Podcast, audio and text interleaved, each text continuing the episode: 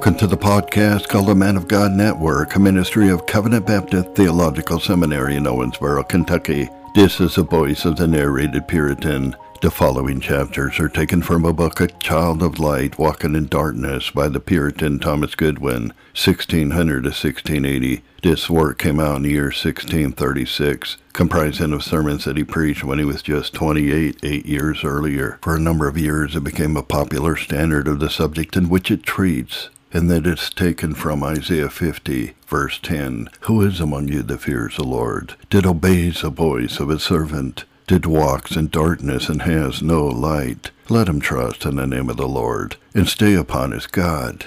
A child of light walking in darkness by Thomas Goodwin, or a treatise showing the causes by which, the cases in which, and the ends for which God leaves the children to distress of conscience, together with directions how to walk so as to come forth of such a condition, with other observations upon Isaiah 50 verses 10 and 11, when he hides his face, who can behold him, Job 34 verse 29, to the reader, that which drew these sermons from me next to your good, was to right myself. They were first preached eight years since, and some notes of them were, to say no more, dispersed into the hands of many to my prejudice. They are here presented as they were preached, with little alteration or addition in method, style, and manner, only to make up the treatise more complete. I entirely added against the publishing of it that whole discourse about Satan's part and hand in these desertions, beginning at chapter 6, in handling this subject, to which I trust I have not at all incurred that severe increpation of the apostle against curious speculations about angels, of intruding into those things which I have not seen ground and warrant for in the Word. Sure, I have endeavored to follow the school in their labyrinths herein, no further than I found a clue of Scripture and a right reason clearly guiding and warranting my way, without which I count the ways of this old winding serpent. In his communications to us, to be as Solomon speaks, like the way of a serpent upon a stone, hidden and past tracing or finding out, and lest any of the weaker readers, especially those in distress to whom more speculative and doctrinal discourses about things practical prove usually tedious and unpleasing, should in reading that piece be discouraged at the first. My defense is that if they find that part of the way craggy or tiresome, which I hope they will not, they would divert out of it and come in again at chapter 11. From that point to the end, they shall find what is more accommodate to their understanding and conditions, and more practically speaking to their distress. The blessing of heaven go with it. Thomas Goodwin, chapter 1, the first and main observation that a child of God may walk in darkness.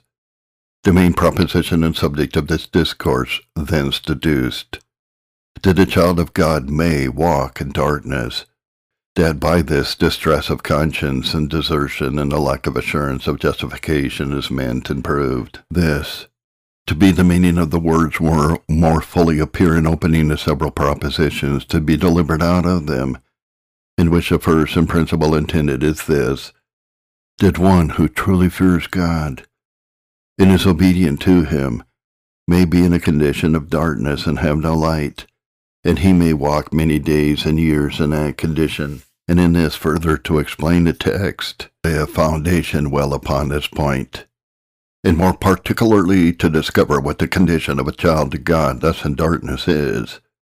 We will first inquire what is meant by walking in darkness here in this place. First, walking in darkness is taken in 1 John 1 verse 6 for living in sin and ungodliness, in the commission of known sins or omission of known duties, going on in the works of darkness. But so it is not to be taken here, for Christ would not have encouraged such to trust in God who is light, and there can be no fellowship between him and such darkness, as the apostle tells us. Nay, the Holy Ghost reproves such as do lean on the Lord and yet transgress. Micah 3, verse 11. And besides, the text speaks of such who for their present condition fear God and are obedient to him, which if they thus walked in darkness, they could not be said to do. Neither, secondly, is it to be meant to walk in ignorance.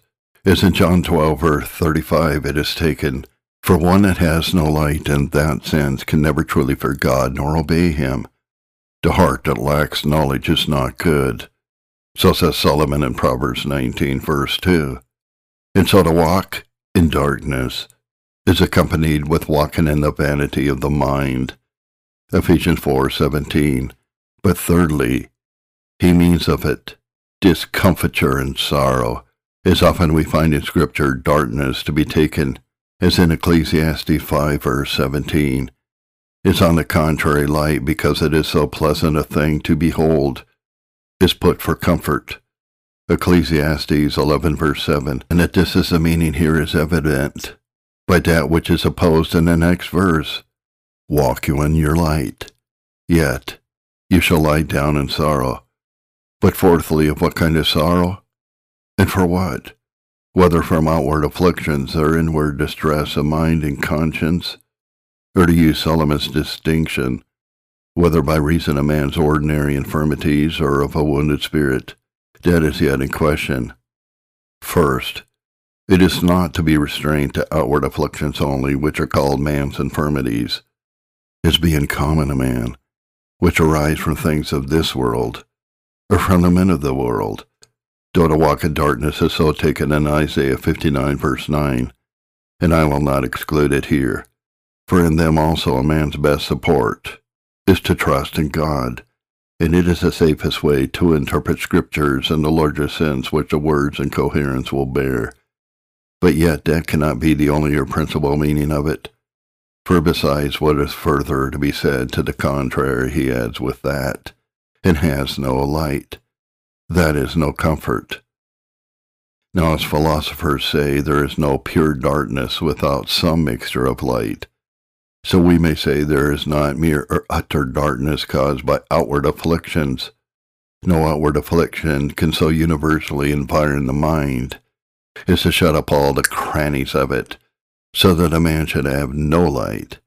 And besides, God's people, when they walk in the greatest outward darkness, may have, yea, often used to have, most light in their spirits. But here is such a state spoken of, such a darkness as has no light in it. Therefore, secondly, it is principally to be understood of the lack of inward comfort in their spirits from something that is between God and them and so into that darkness and terrors which accompany the lack of the sense of God's favor. And so darkness is elsewhere taken for inward affliction of spirit and mind, and lack of light, in point of assurance that God is a man's God, and of the pardon of a man's sin. So Psalm 88 verse 6, Heman uses this word to express his distress. And the reasons why it is thus to be understood here are first, because a remedy here prescribed is faith, to stay himself upon God, and that is upon his God. He puts in his God emphatically, because that is a point he is troubled about, and concerning which he is in darkness, and of which he would have such a one to be persuaded. And this it is which faith, which is propounded here, is a remedy, does in the first place and principally look to as its primary aim and object Secondly, in the foregoing verses he had spoken of justification in which God pardons our sins and accepts our persons. The prophet, the Christ in the person of his elect, say some, having expressed his assurance of this, God is near that justifies me. Who shall condemn? Which words the apostle in Romans 8 verses 32 and 33 alleges in the point of justification and to express a triumphing assurance of it, and applies them in the name and person of true believers as well. But because there might be some poor souls who, though truly fearing God, may yet lack this assurance, and upon the hearing of this might be the more troubled, because not able to express that confidence which he did. Therefore he adds, Who is among you that fears the Lord? and walks in darkness and so on, as if he should have said to such, Though you lack the comfortable sense and assurance of this, yet be not discouraged. But do you exercise faith, go out of yourselves, rely upon Christ and that mercy which is to be found in God. You may fear God and lack it, and you are to trust in God in the want of it. Thirdly, these words have a relation also to the fourth verse, where he says, as that God had given him this assurance of his own justification for his own particular comfort in those immediately foregoing verses to the text. So there, that God had also given him the tongue of the learned to minister a word of comfort in season to him that is weary and heavy laden. And upon this, in this verse, he accordingly shows the blessed condition of such persons as are most weary through long walking in darkness, and with it he discovers to them the way of getting out of this darkness and recovering comfort again. And in all the Word of God there is not a more comfortable and seasonable word to one in such a condition to be found. All which argues it is spoken of inward darkness and trouble of spirit, and that in point of applying justification, and God, to be a man's God. Chapter 2, the two phrases, walking in darkness, having no light. The particulars of the distress contained in these two phrases, walking in darkness, having no light. The second thing to be inquired into, what is the condition of such a one who is thus in darkness and has no light? Which I will so far discover as the phrases used here will give light into, by the help of other scriptures. First, he is said to have no light. Light, the apostle says in Ephesians 5 verse 13, is that in which things are made manifest. That is, to the sense of sight, to which light properly belongs. And as light and faith are here, combined, as you see, so sight also is in 2 Corinthians 5 verse 7, distinguished from faith, which is the evidence of things absent and not seen.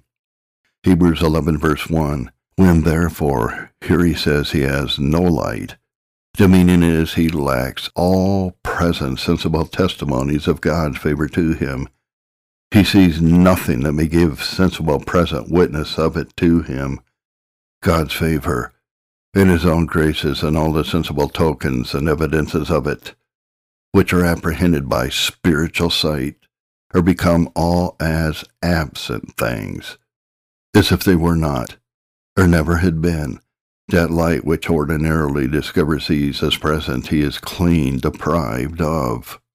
To understand this, we must know that God, to help our faith, which, as I said before, is distinguished from sight, as we now speak of it, vouchsafes a threefold light to his people, to add assurance and joy to their faith, which is to faith as a back of steel to a bow, to strengthen it, and made to be taken off or put on to it, at God's good pleasure. First, the immediate light of his countenance, which is a clear, evident beam and revelation of God's favor, immediately testifying that we are his, which is called the sealing of the Spirit received after believing Ephesians 1 verse 13, which David desired and rejoiced in more than in all worldly things.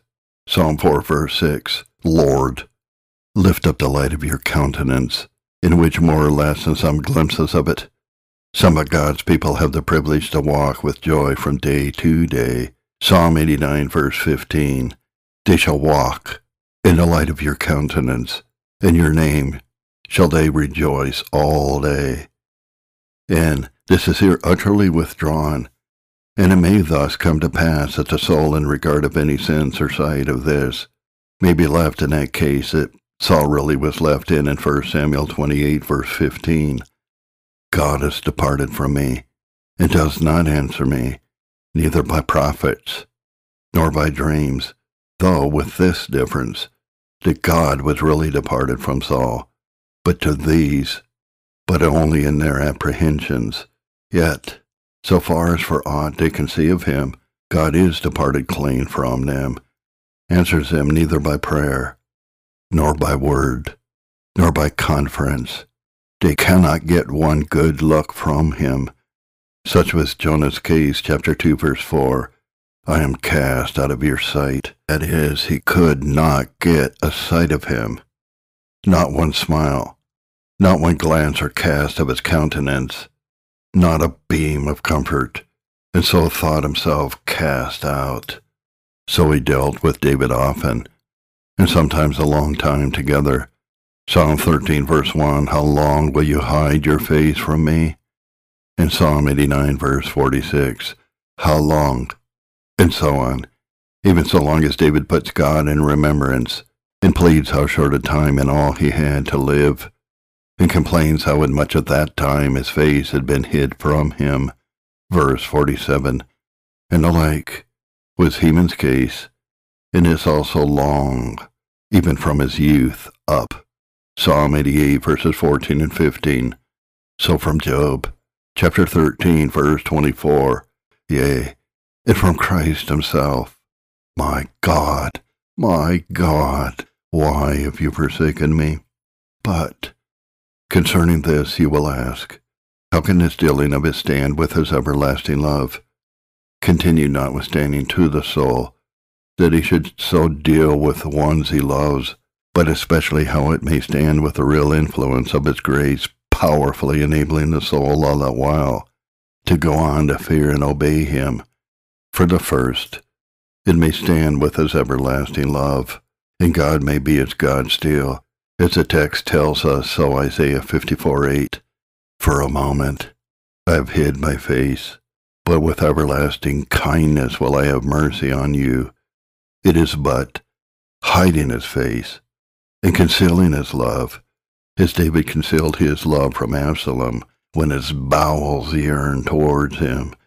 And God takes a liberty that other fathers have to shut his children out of his presence when he is angry, and it is but for a moment, that is, in comparison of eternity, though happily it should be thus with him during a man's whole life, and he therefore takes liberty to do it because he has such an eternity of time to reveal his kindness in. Time enough for kisses and embraces and to pour forth his love in. And for the second, the real gracious influence and effects of his favor may be continued, upholding, strengthening, and carrying on the soul still to obey and fear him, while he yet conceals his favor. For when Christ complained, My God, my God, why have you forsaken me? when as great an eclipse in regard of the light of God's countenance was upon his spirit as was upon the earth, yet he never more obeyed God, was never strongly supported than at that time, for then he was obeying to the death. Like as we see that when the sun is eclipsed, though the earth lacks the light of it, yet not the influence of it, for the metals which are engendered in the bottom of the earth are concocted by the sun, so as though the light of the sun does not come to them, yet the influence and virtue of it does, and alters and changes them. So does God's favor visit men's hearts and the power, heat, and vigorous influence of its grace, even though the light and comfort of it does not. Number two, the second light which God vouchsafes his people ordinarily to help and eke out their faith is a sight and comfort of their own graces, to which so many promises belong, as of their love to his people, fear of his name, desire to obey him, so that often when the sun is set, yet starlight appears, that is, though that other, the immediate presence and evidence of his favor shines not on the soul, yet his graces in this appear his tokens of that love, as the soul knows that there is a sun still that gives light to these stars, though it does not see it. As in the night we know that there is a sun in another horizon, because the stars we see have their light from it, and we are sure that will rise again to us. Now a soul that has true grace in it, and goes on to obey God, may also lack light to see these his graces and look upon his own heart as empty of all, and as they in the storm, Acts 27, verse 20, so he in temptation may come to have neither sunlight nor starlight, no light, as in the text. Thus, Isaiah 63, verse 17, the church there complains that God had hardened them from his fear. They were afraid, filling their hearts so hard that the fear of God was lacking, which yet was there for they complain of the lack of it. But yet, thirdly, Though he lacked the present light of God's countenance, and a sight of present grace, yet he may have a comfortable remembrance of what once was, before he had still left, and so long as not utterly left in darkness. Therefore further know that the state of one that fears God and obey him may be such as he may have no comfortable light, or remembrance of what grace and so on formerly he did have. 2 Peter 1 verse 9.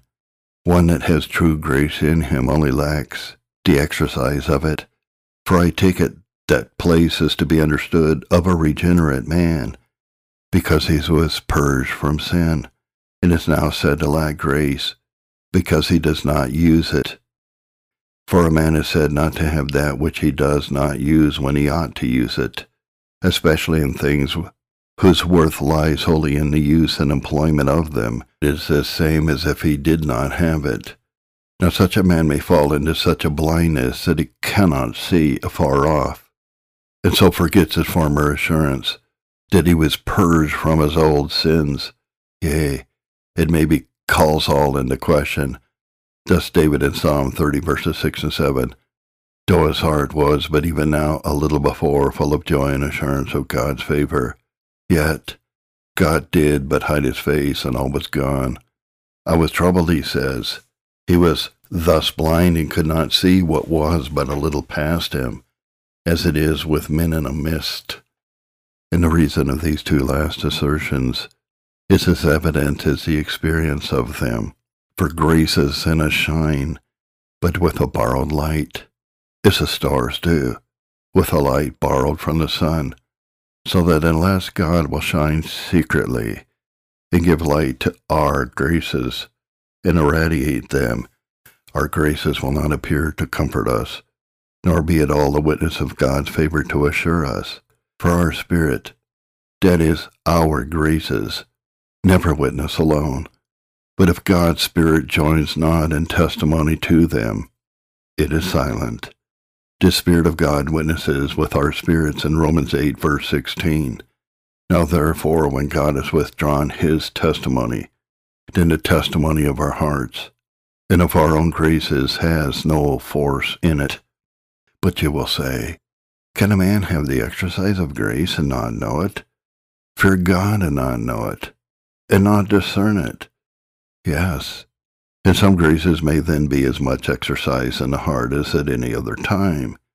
He may fear God as truly, and as much as ever, and yet his fear have no light in it to discover itself to him. It may be in the heart. It may have a being and a working there when not in your apprehension of it. The reason is because as the influence of God's favor may be really in the heart, when the sense, sight, and light of it is withdrawn, as was said before, so the power of grace may in like manner be in the heart, when the light and comfort of it is lacking. And although it is true that every man having the power of reflecting upon his own actions can discern what thoughts are in him and what affections, and can tell for the manner of them what he is thinking about, what he is putting his trust in, and that he is grieved and so on, but yet so as he may still question whether those thoughts be acts of true and unfeigned faith, and whether those affections of sorrow for sin and so on be sanctified affections, holy and genuine, and spiritual affections. And the reason of the difference is because though the natural spirit which is in a man knows the things of a man, and so on, as the apostle has it in 1 Corinthians 2, verse 11, that is, his own thoughts, understanding them physically as their acts of a man. Yet, what is the true goodness of them morally in discerning this? The spirit of a man is deceitful and cannot know it, Jeremiah 17, verse 9. Without the supernatural light of the Spirit of God, who as He is the giver and actor of that grace in us, so is given of God that we might know the things which are given us of God. 1 Corinthians 2, verse 12. Light is sown for the righteous, and joy for the upright, says the psalmist. Grace, and the exercise of it is a seed which they continually scatter. But light and joy is a crop that is to be reaped. The seed often lies hid long, though it will come up in the end, Thus, lighter joy may be severed from grace and the comfort of it from the power of it. Secondly, let us further consider the other phrase, and what is intimated by it to be his condition, when, as it is said, he walks in darkness. First, to walk in darkness implies to be in doubt where you are going. So John 12, verse 35, He that walks in darkness does not know where he goes. And thus the soul of one that fears God may be filled with doubts whether God will ever be merciful to him, yea or no, and not know what God means to do with him, whether he shall go to heaven or hell. Psalm 77, verses 7 and 9. Will the Lord be merciful? And this is spoken with doubt. For in verse 10 he says, just as his infirmity, to call this into question. So Heman in Psalm 88, verses 5, 6, 11, and 12, he thought himself as one that was in hell free among the dead. That is, is one admitted free into the company of them there, verses 5. Free of that company, as he used to say, and of the number of those whom God no more remembered. In such darkness was he, verse 6, and to raise them out of that condition was a thing they doubted God would ever do. Verses 10 to 12, Will you show wonders to the dead? Show your wonders to be declared in the grave. That is, did God ever show mercy to one that was in the same state that they in hell are in, which is my state now, yea, so as to be out of hope. So Lamentation 3 verse 18, my hope has perished from the Lord. Secondly, those in darkness are apt to stumble at everything. So Isaiah 59 verse 10, one effect of darkness mentioned there is to stumble at noonday. So take a soul that is left in darkness and it will stumble at all it hears out of the Word, either in conference or at sermons, all it reads, all promises it meets with. It is more discouraged by them, or think they, that there should be such glorious promises, but they do not belong to us. Such a one misapplies and misinterprets all God's dealings in the Scriptures against himself, and refuses comfort. It's Psalm 77, verse 2. Yea, and as it is at the third verse, and when he remembers God, he is troubled. Thirdly, darkness is exceeding terrible and full of horror. When children are in the dark, they think they see fearful sights. It is therefore called the horror of darkness. Genesis 15, verse 12.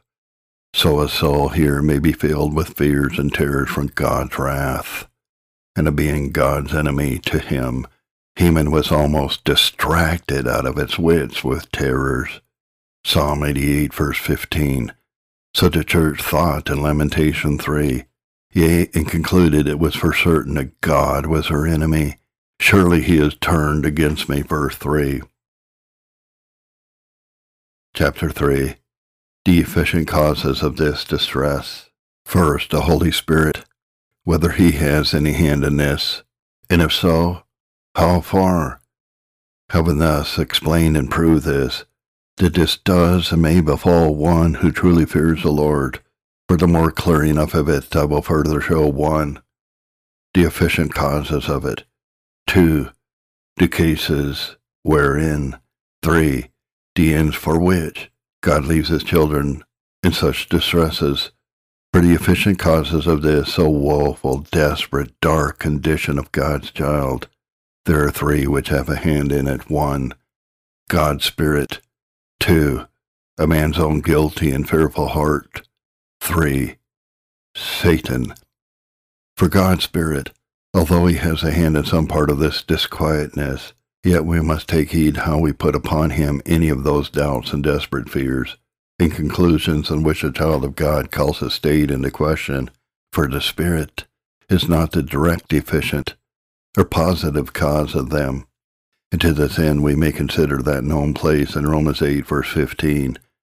You have not received a spirit of bondage to fear again, but the spirit of adoption, the right understanding of which will also prevent an objection. For some have alleged his place as if the child of God after he had once a spirit, sealing adoption to him, could never after fall into apprehension of bondage, that is, in the fears of eternal damnation, any more, or of being bound over for hell, and this can befall him but once, and that is his first conversion. But if we mark the words well, the apostle doesn't affirm that fears of bondage can never befall God's child again, but his scope is to show that the spirit which we have received, having been once become the spirit of adoption, that spirit is never after again the spirit of bondage to us, nor the cause of such fears. Indeed, at first conversion, and before he did witness adoption, he then revealed our state to us to be a state of bondage, which he then does in love, and drives us out of it. And then indeed he was a spirit of bondage to which he has reference when he says, to fear again, because he was once such to them, and such the Holy Ghost then might be, and then witness to them that their estates were damnable, for then it was the truth, and that they had lived in a state of bondage, in which damnation was immediately due it, and had they died in it, had certainly fallen upon them. But when once, by making a man a son, he has become the spirit of adoption to him, then if ever he should put him into such apprehensions and fears again, he should witness an untruth. Therefore, the comfort of them and all believers, he tells them that he never crosses nor reverses his testimony of adoption. But his office is to be ready as a witness to seal to it. But yet, though the judge does not condemn any more, yet the jailer may trouble and affright us, and our own hearts may condemn us. 1 John 3, verse 21. God may allow Satan leave to cast us into prison to clap bolts upon us again, and to become a lying spirit of bondage to us, as he became a lying spirit in the mouth of Ahab's prophets, and he may give up our hearts to be fettered with the cords of our own sins. Proverbs 5 verse 22, and to be ensnared with its own inventions and fears and jealousies. For a more distinct understanding of this, to manifest how it comes to pass that all this befalls God's children, I will show how far the Holy Ghost proceeds in it, and puts forth his hand towards it, and what Satan's work is, where he strikes in, in our own hearts, to work further and deeper distress than the Holy Ghost by himself alone intended. For to these three several heads is the whole to be ascribed, and the work of God's Spirit and his concurrence in them, Careful be severed from Satan's as light from darkness at the first. Thus far, then, the Spirit of God may concur in this darkness that befalls his child one, privatively. He may suspend his testimony in the execution of his office of witnessing adoption. He may withdraw his comfortable presence and hide himself for a moment and conceal his love, as other fathers will sometimes do, as David did when yet his heart was towards Absalom. He may not admit him to see his face. He may shut a son out of doors, when yet he does not cast him off. He may retain her sins as Christ's expression is in John 20, verse 23.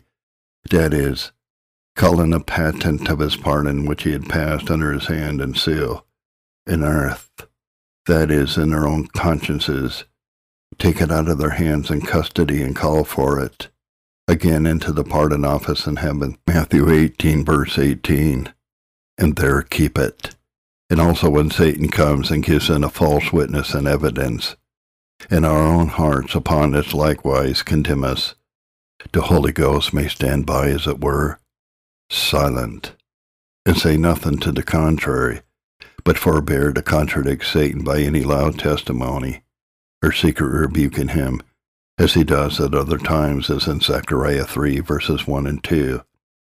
Number 2.